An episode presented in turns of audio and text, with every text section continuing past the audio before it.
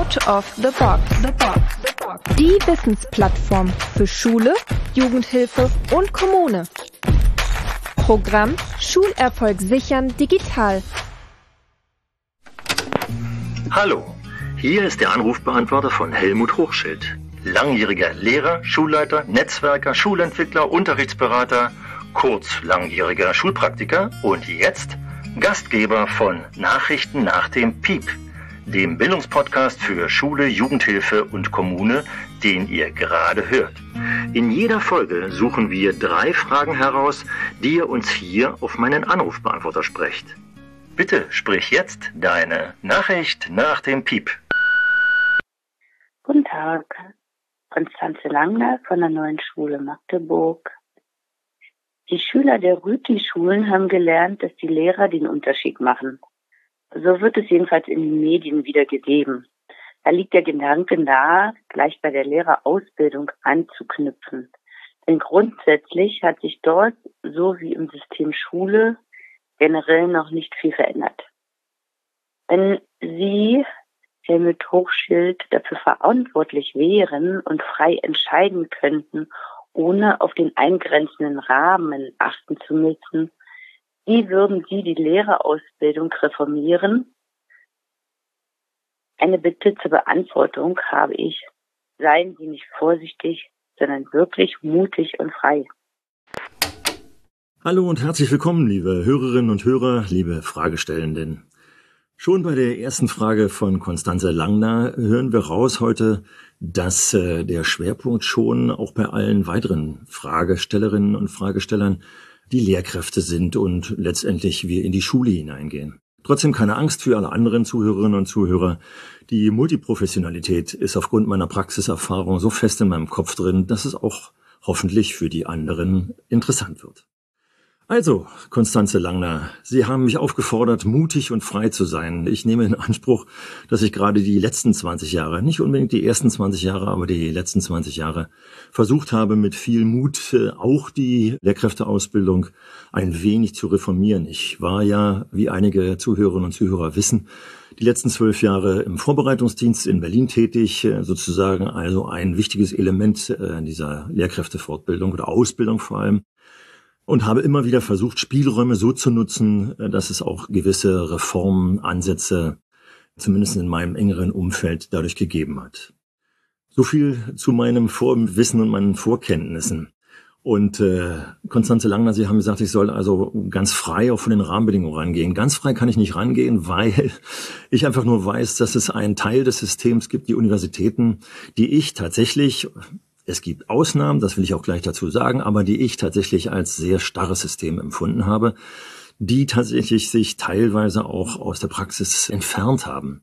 Was nicht heißt, dass die Theorie, vor allem die Lerntheorien, die Bildungswissenschaften, die Studien, die die Universitäten betreiben, irrelevant für die Schulen ist, aber dieses System lässt sich nur begrenzt beeinflussen.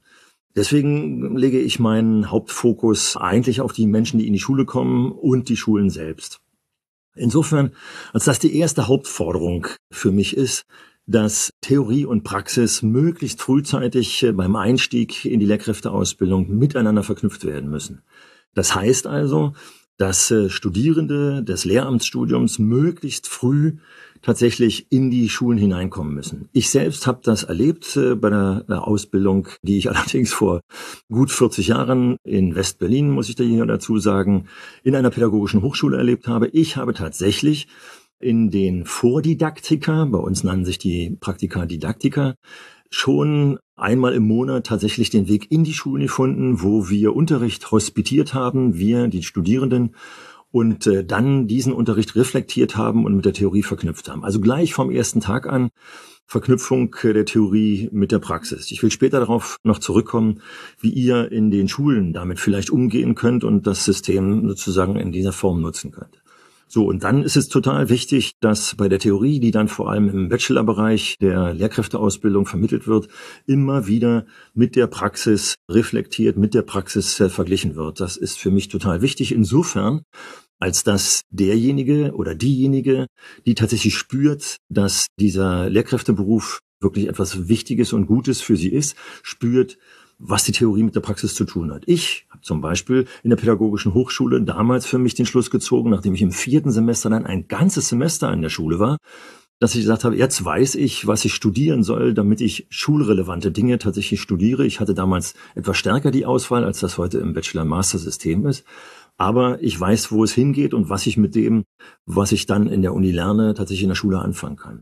Für die Menschen, die nicht ganz sicher sind, ob sie geeignet sind für die Zusammenarbeit mit Kindern und Jugendlichen, findet hier mit der Praxis bereits am Anfang die Verbindung statt bin ich überhaupt geeignet dafür? Und das hat bei uns damals tatsächlich im vierten Semester oft dazu geführt, dass etliche dann tatsächlich zu diesem Zeitpunkt, als es tatsächlich noch einigermaßen möglich ist, effizient und ohne sozusagen Zeitverluste auszusteigen aus diesem Job, hat dazu geführt, dass etliche rausgegangen sind aus dieser Lehrkräfteausbildung, weil sie spürten, das ist nichts für mich.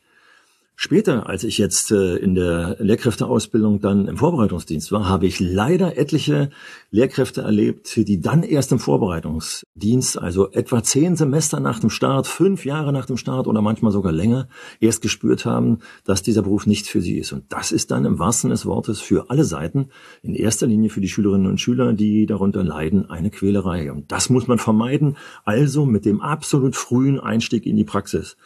Und ich sagte eben schon, die Theorie ist natürlich trotzdem äh, wichtig, aber hier ist für mich auch noch ein zweiter Schwerpunkt zu setzen, dass die Universitäten vielleicht von der Fächerausbildung für zwei Kernfächer etwas rauskommen sollten und dafür mehr Ausbildung setzen sollten in die Querschnittsthemen, die da soziales Lernen, Demokratiebildung, Sprachbildung, Klimabildung, aber auch die fächerverknüpfenden Naturwissenschaften und Gesellschaftswissenschaften. Sie hören raus, ich meine eben, es sollte hier nicht Biologie, Chemie, Physik extra unterrichtet werden, sondern sofort fächerverbindend unterrichtet werden. Denn unsere Welt ist eben nicht fächertrennend und unser Gehirn funktioniert dann am besten, auch eine Theorie, die total wichtig ist, nämlich die Neurowissenschaften, wenn verknüpft gelernt wird. Das heißt also hier auch diese Fächer zum Beispiel in projektorientiertem Lernen absolut gesellschafts- und zukunftsrelevant unterrichtet werden können, das heißt an der Realität.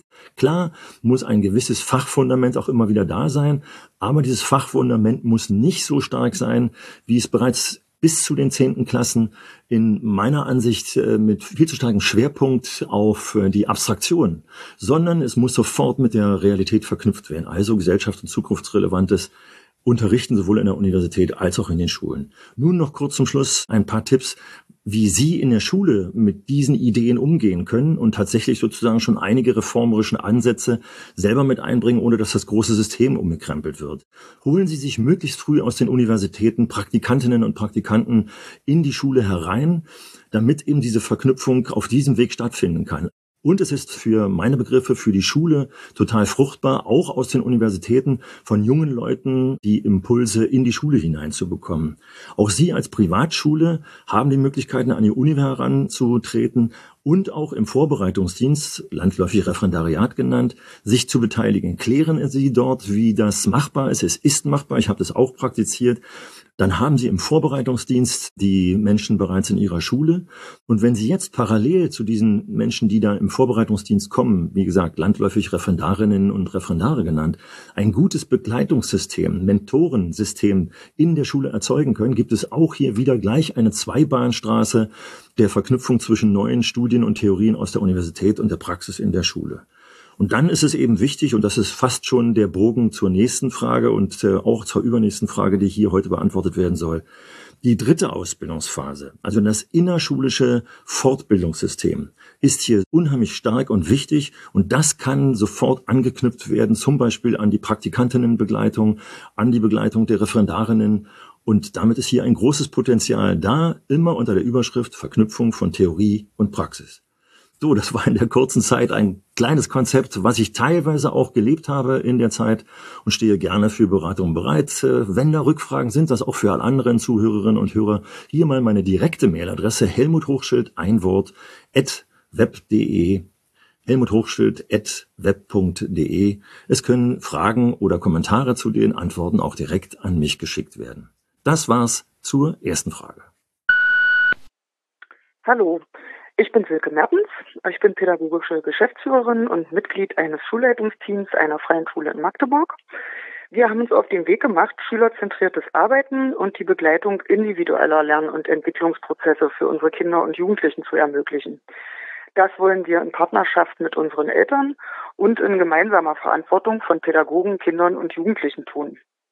Meine Frage an Sie, was empfehlen Sie uns und vielleicht auch anderen Schulen, wie wir aus einer heterogen zusammengesetzten Lehrerschaft, zu der zunehmend auch Quereinsteigende ohne pädagogische Qualifikation gehören, ein Team bilden können, das sich gegenseitig unterstützt und in der gemeinsamen Verantwortung steht? Und wie würden Sie es dabei unterstützen, sich in ein verändertes Rollenbild und Aufgabenprofil zu entwickeln? Ja, vielen Dank für eventuell hilfreiche und unterstützende Hinweise von Ihnen. Auf Wiederhören. Hallo, Silke Mertens. Sie haben mir mit Ihrer Frage fünf Stichworte geliefert, äh, zu denen ich gleich ganz viele Gedanken im Kopf habe. Die Stichworte sind da Heterogenität, Schülerzentriertheit, gemeinsame Verantwortung bzw. Partnerschaft, Teambildung und verändertes Rollenbild. Ich finde, das greift alles total klasse ineinander und ich habe vorhin auch einen Blick auf Ihre Internetseite, die Internetseite Ihrer Schule geworfen und habe den Eindruck, dass da ganz viele gute Grundlagen gelegt sind, um das Ziel, was Sie in Ihrer Frage formuliert haben, zu erreichen. Denn das Ziel ist ja ein gemeinsames pädagogisches Konzept, bei dem die Schülerinnen und Schüler im Mittelpunkt stehen, gemeinsam zu vertreten und zu leben. Und äh, von daher bieten Ihre fünf Stichworte, die Sie in die Frage hineinformuliert haben, gute Ansätze. Ein Stichwort war also die Heterogenität. Das klang zwar ansatzweise etwas negativ, aber letztendlich habe ich begriffen in meiner Tätigkeit und in meinem Blick auf die Welt, dass Heterogenität absolut natürlich und normal ist und wir es vielleicht sogar als etwas Positives begreifen sollten, wenn wir es schaffen, die Stärken, die in dieser Heterogenität liegen, in den Mittelpunkt zu stellen. Denn wenn Sie Ihr diverses Kollegium und Ihre Menschen, die dort äh, in der Schülerschaft, in der Elternschaft und in den anderen Professionen noch mit drin sind, wenn Sie sich die anschauen, was dort für Potenzial drin liegt. Also hier mal eine Art Stärkenanalyse zu machen, gerade bei den Kolleginnen und Kollegen, bei denen man den Eindruck hat, oh Mann, die passen gar nicht zu uns so richtig, dass sie mit dem Ziel, das Sie ja formuliert haben, schülerzentriert zu arbeiten, dass Sie garantiert vielleicht auch in einem Leitbild formuliert haben, dass man das in den Mittelpunkt stellt und mal schaut, was haben die Personen, was bringen die Personen mit, was zu diesem Leitbild passt und was dieses Leitbild unterstützen könnte. Klar ist, dass es auch Defizite äh, in den Bereichen gibt, die darf man dadurch nicht aussparen, aber jeder Psychologe sagt uns ja, wenn wir die Stärken stärken, werden die Defizite und die Schwächen in den Hintergrund gedrückt. Das heißt also hier, wenn Sie tatsächlich ein Leitbild haben, auch ein Leitbild der Schule, was Sie regelmäßig evaluieren, also tatsächlich nicht nur als Leitbild irgendwann mal formuliert haben, sondern es immer wieder in den Mittelpunkt stellen und mindestens einmal im Jahr alle Beteiligten, also auch die Schülerinnen und Schüler und Eltern fragen, erreichen wir denn die im Leitbild formulierten Ziele? Leben wir sie täglich? Dann ist das genau der Anhaltspunkt für einen Prozess, der dann auch die Schülerzentriertheit in den Mittelpunkt stellt. Und Sie haben als drittes Stichwort die gemeinsame Verantwortung der vorwiegend drei Gruppen, die Pädagoginnen und Pädagogen, die Eltern und äh, die Lernenden genannt. Dann ist das, glaube ich, ein nächster großer Ansatzpunkt, der nochmal klar macht, äh, allein schon, wenn Sie auch von Schulleitungsteam sprechen, dass hier Kommunikation und Kooperation aller Beteiligten im Mittelpunkt steht. Und meine nicht nur Hoffnung, sondern tatsächlich meine gelebte Erfahrung ist die, wenn wir viel miteinander ins Gespräch gehen, miteinander arbeiten, kooperieren, zusammenarbeiten, dann haben wir einen wichtigen Anteil des Prozesses, der letztendlich den Prozess immer in die richtige Richtung treibt, weil die Multiperspektivität, die drinsteht, auch aufgrund der verschiedenen Blickrichtungen der Gruppen, aber auch die Professionen, die wir versuchen mit einzubinden. Gerade wenn Schulsozialarbeit auch zunehmend eine Rolle spielt, das ist wohl in Ihrer Schule noch nicht der Fall, aber in anderen Schulen ist es der Fall, dann ist das eine ganz wichtige Perspektive, die, wenn man mit einem guten, verlässlichen Kommunikationskonzept mit guten, verlässlichen Kommunikationsstrukturen, also regelmäßigen, zielorientierten Sitzungen, die auch gut ja, wie soll ich sagen, gut strukturiert sind, dass also klar ist mit einer To-Do-Liste, mit einer Verantwortlichkeitsliste, dass hier klar ist, äh, nach der Sitzung gehe ich nicht raus mit dem Gedanken, na, schön, dass wir mal drüber gesprochen haben, sondern ich gehe raus mit dem Gedanken, oh, jetzt weiß ich, was zu tun ist, ich habe ein klares Datum, was ich bis dahin tue.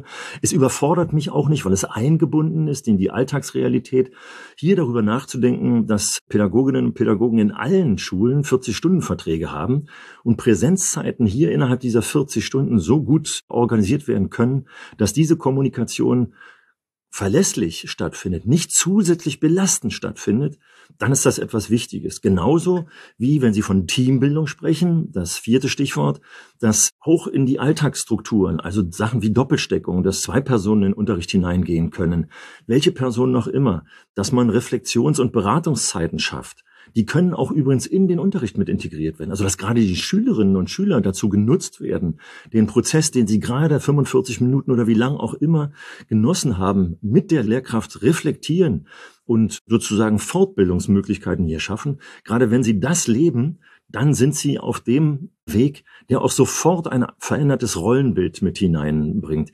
Denn das alte Rollenbild ist ja teilweise durch Distanz, durch Hierarchie, durch Einzelkämpfertum geprägt. Und wenn Sie diese Prägungen in den Hintergrund drängen durch Ihre Art der Kommunikation und Kooperation, der Teambildung, der Zielsetzung bezüglich der Schülerzentriertheit, der Nutzung von Heterogenität, dann habe ich den Eindruck, dass das Rollenbild sich eigentlich mehr oder weniger selbstständig nebenbei verändert, weil ja klar ist, ich bin nicht mehr der Einzelkämpfer, der als kleiner Diktator hier vor der Klasse steht und hier regiert, sondern der hier immer eingebunden ist ein System, was sozusagen mich berät, was mich zur Reflexion antreibt. Und wenn man es auch noch schaffen würde, zum Beispiel Ansatzpunkte wie Supervision im Kollegium mit anzusetzen, wie das, was man von außen reinholt, wo immer wieder bittet, also gerade die Elternschaft, Professionen, die zusätzlich reingeholt werden, bittet zu sagen, sagt uns doch mal, wie seht ihr eigentlich unser System? Wie seht ihr eigentlich unseren Alltag in der Praxis?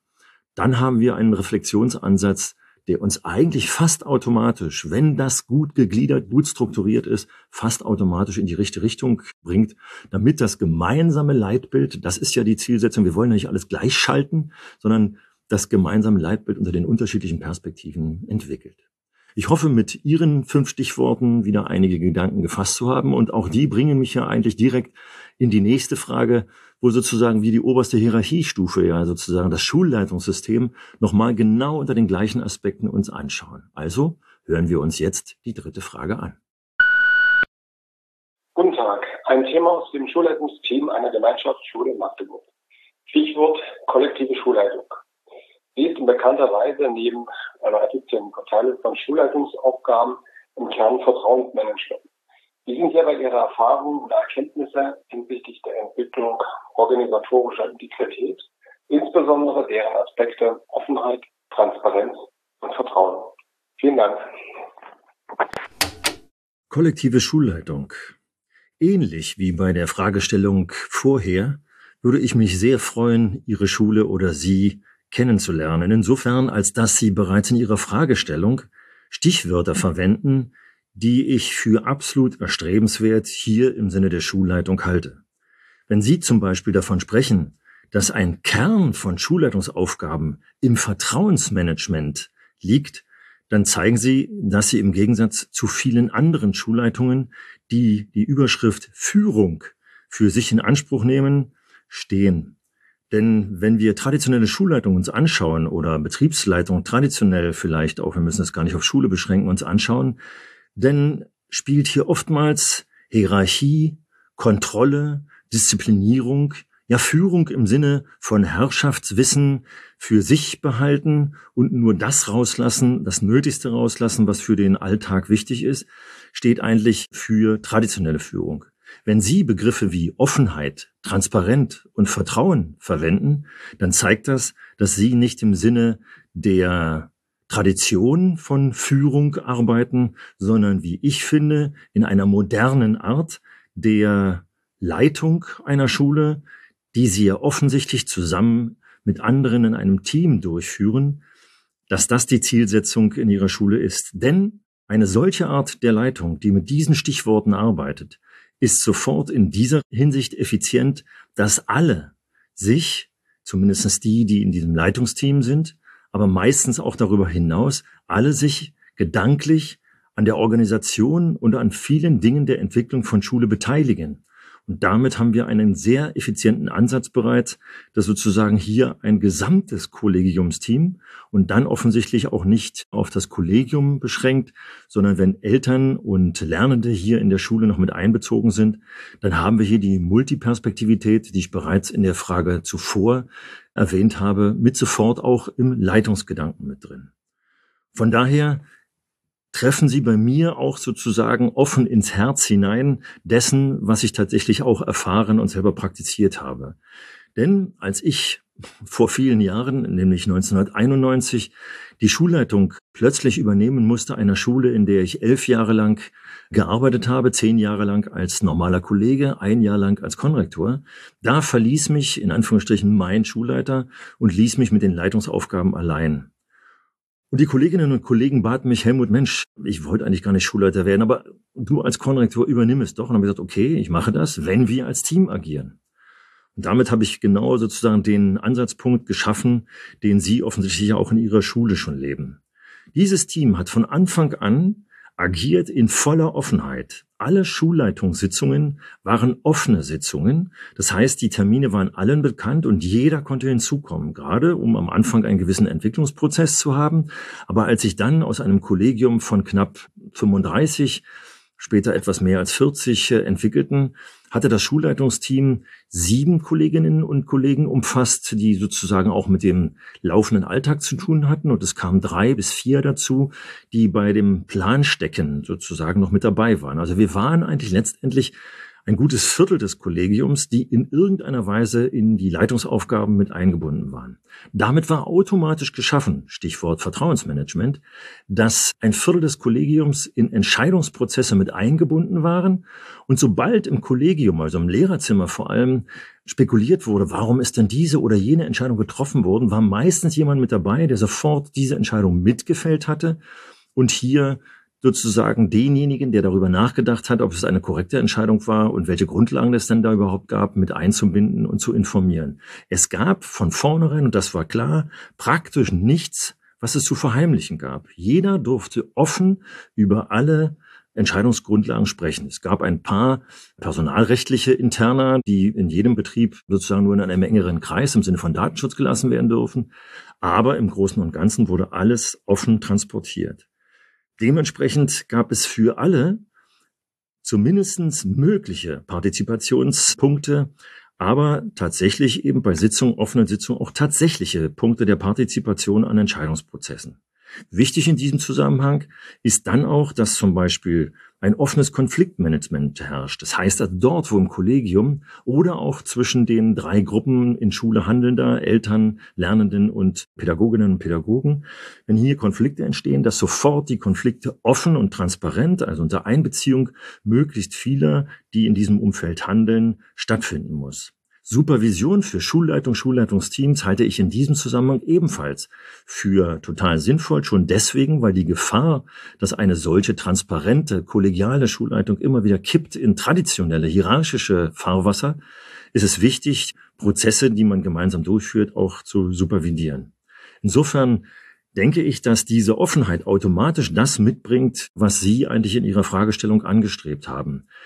Und damit sind wir wieder an der Stelle, die ich auch bereits in der Antwort vorher in den Mittelpunkt gestellt habe. Verlässliche Kommunikationsstrukturen, Kooperationsprozesse, die tatsächlich etabliert sind, wo sozusagen automatisches Zusammenarbeiten auch der Gruppierungen mit einbezogen wird die Multiperspektivität, auch hier ganz wichtig, dass alle Professionen, also vor allem wenn Schulsozialarbeit oder die Zusammenarbeit mit Jugendamt oder Institutionen um die Schule herum stattfinden, dass die in diese Prozesse ebenfalls mit eingebunden werden. Also volle Transparenz nach innen unvertrauensvolles Arbeiten insofern, als dass eine volle Offenheit in alle Richtungen stattfindet.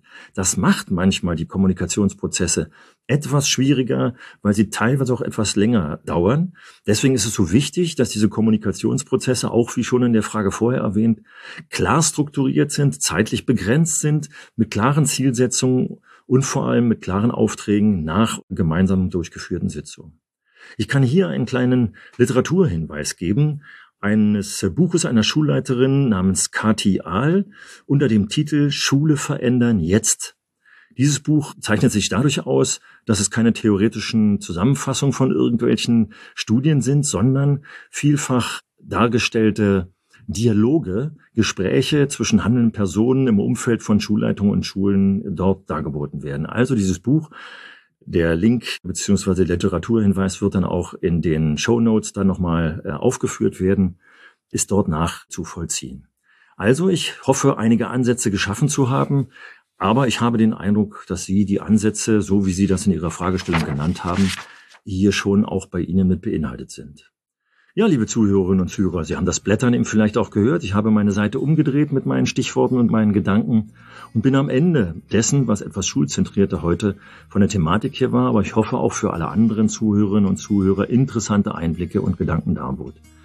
Ja, von daher jetzt hier nochmal die Möglichkeit, die nächsten Fragen zu stellen, wieder unter der Anrufbeantworternummer 0176 12 57 67 85 oder wenn auch Kommentare oder Hinweise zu den gegebenen Antworten von Ihnen gerne zu uns geschickt werden sollen unter der Mailadresse schulerfolg-sichern at dkjs.de oder mit meiner persönlichen Mailadresse helmuthochschild.web.de. Ich wiederhole nochmal schulerfolg-sichern at dkjs.de oder helmuthochschild.web.de hier uns oder mir mitzuteilen. Ich freue mich darüber und freue mich auf die Folge 8 im nächsten Monat. Euer Helmut Hochschild.